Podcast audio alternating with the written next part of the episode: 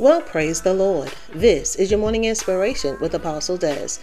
Be very careful with the things that you embrace. Not everything that says, acts, or looks like God is truly of God. If Satan can transform himself into an angel of light, what does that say for those who embrace and follow him?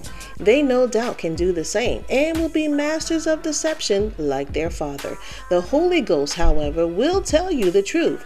If you listen carefully, he will let you know this, that, him, her is not of God. Many speak of their discernment being on point, but actually, anyone who listens to the Holy Ghost will have keen discernment.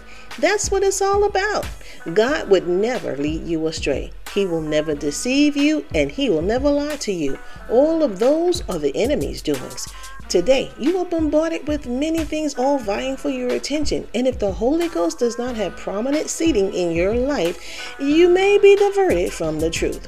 Train your eyes and ears to receive what God reveals to you. Obey God when He shows or tells you something, and in this manner, you sharpen your perception so that when the enemy comes, you can discern him afar off. So, on today, embrace what God embraces and avoid what He hates.